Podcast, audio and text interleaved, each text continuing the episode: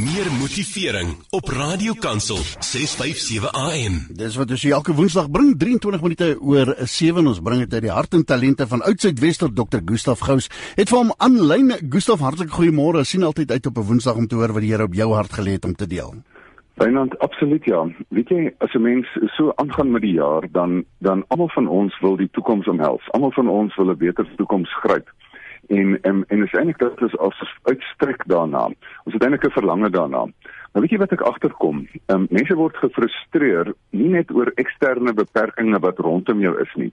Maar een van die grootste beperkings wat maak dat mense nie die regmatige toekoms omhels wat hulle wat hulle graag na verlang nie, is bagasie. Nou ons almal ken die uitdrukking van dat dat mense na ander mense verwys en sê o, dan sê ons sommer in Engels daai persoon het 'n bietjie baggage of daai persoon het bagasie. En ons sit baie keer in in, in ons voel in daai situasie van joh, ek wens ander mense wil daai bagasie neersit. Maar weet jy ons moet ophou om die vinger te wys na ander mense toe. Hierdie ding van emosionele bagasie is regtig 'n groot vreugdesteler, 'n vreugdedief in die wêreld. Want um, as ek as jy waar jy is, kruip vir jou 'n uh, groot um, swaar objek in die linkerhand en 'n swaar objek in jou regterhand. Jy kan 'n stoel vat. Tel 'n vat 'n stoel in die een hand en 'n stoel in die ander hand. Nou visualiseer voor jou. Daar staan of 'n mens um, of 'n geleentheid wat jy wil omhels. So jy wil nou die geleentheid benut of jy wil dalk hierdie mens lief hê of 'n verhouding aanknoop. Nou met daai twee stoele in jou hand, probeer nou die persoon voor jou omhels. Nou dit is mos nou heeltemal um um Engels het 'n mooi woord, dis awkward. Um en en jy gaan nie net jouself jou eie spiere skeer nie, jy gaan sommer die persoon voor jou ook seermaak. En daarom wil ek regtig vandag vir mense vra dat dat wil jy nie 'n bietjie gaan kyk wat se bagasie dra jy nie. Dit kan bagasie wees van onverwerkte emosionele pyn. Dit kan bagasie wees van trauma wat jy nog nie heeltemal agtergelaat het nie. Want jy kan nie die hede benut as jou hande nog vol is van die verlede nie. Ehm um, en dit is die kern van die boodskap. Onthou, waar skep jy die toekoms? Die enigste plek waar jy die toekoms kan skep is in hierdie oomblik, die hede. En as jou hande vol is in die hede, ehm um, vol van die verlede, dan kan jy nie die toekoms skep nie. So daarom moet jy 'n daadwerklike poging gaan aanwend. Gaan sit die verlede nou neer. Weet jy, dis nie net ek wat dit sê nie. Ehm um, dit is Hebreërs 12 vers 1 wat dit sê. Laat ons nou elke las afgooi. En dis nie net in Hebreërs wat dit staan nie, dit staan in Filippense 3 vers 14. Laat staan wat agter is. Strek jou uit na wat voor is. Um, weet jy waar ek hierdie les ongelooflik visueel geleer? En dit is 'n internasionale sprekersvriend van my, ehm, 'n um, Duitse sprekersvriend, um, Rainer Patek, Patek. En hy het in op 'n stadium met hy het een van die wat niemand daai jaar kon van die hoogste pieke klim nie. Dit was woeste weer in in Europa in die Alpe gewees. En daai jaar het hy en 'n vriend geklim, jong manne, en toe hulle nou sit en hulle is agter en hulle besef hulle gaan nie die piek bereik nie, hulle gaan nog 'n mislukking wees.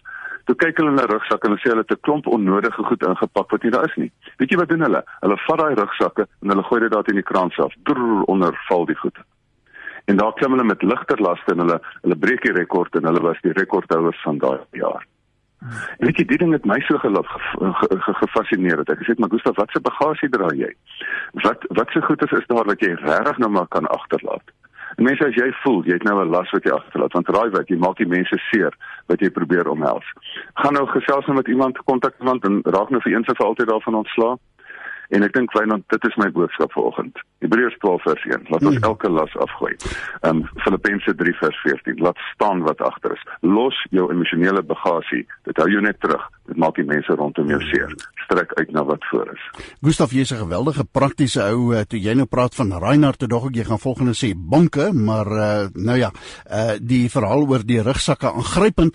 Uh, iemand het nou eendag gesê uh, hy het gehoor van 'n ou wat 'n geweldige swaar sak dra en toe kom iemand met 'n perdekar verby. Toe sê hy gooi daai sak op, ek klim nie op dat ek jou 'n uh, geleentheid kan gee. Toe sit die persoon bo op die perdekar met die sak. My vraag is as jy vir ons luisteraar moet sê, wat beteken dit prakties op voet voetsoolvlak om bagasie agter te los want ons het so geneigtheid om ja ons gaan na die Here toe ons klou nog steeds staan vas. Hoe raak ek fisies af van ontslaa?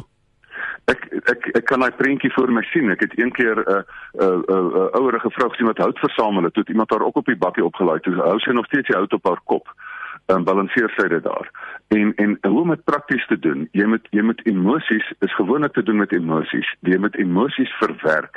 Jy moet dit nie saamsleep nie. Jy moet nie probeer versteek nie want dan raak dit soos gif wat jou hele uh, liggaam vergiftig.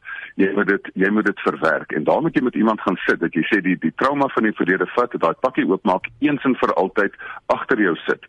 Of dit nou trauma debriefing is en of dit nou 'n um, emosionele verwerking is van pyn van die verlede en of jy sommer net gewoon te veel goeters in jou lewe het, um, dan moet 'n mens daai goeters afgooi soos daai rugsak. Maar dit is 'n proses wat jy gaan emosioneel moet gaan sit saam met iemand en daai hoofstukkie weer oopmaak en om vir eens of altyd verwerk ten goeie vir die mense rondom jou. Werk die kop goed deur. Gustaf vir hulle wat vir jou in die hande wil kry, ek weet jy's oral op sosiale media platforms. Waar kry ons vir jou in die hande asseblief? Wynand, ehm, 'n um, lekker e-pos op my um, Gmail-adres, um, gustafgous@gmail.com, maar ook op my gewone adres, um, gustaf@gustafgous.co.za. Ag en gaan kyk op die die blad wat ek um, vir Radio Kansel toewy, Gustaf Gous met goeie nuus en daar sal ek my sommer my um, landlyn ook om om aankondig. En hy het dit uh, nagelaat om te sê, hy sê dit altyd, maar dit is 'n uh, gous sonder die w.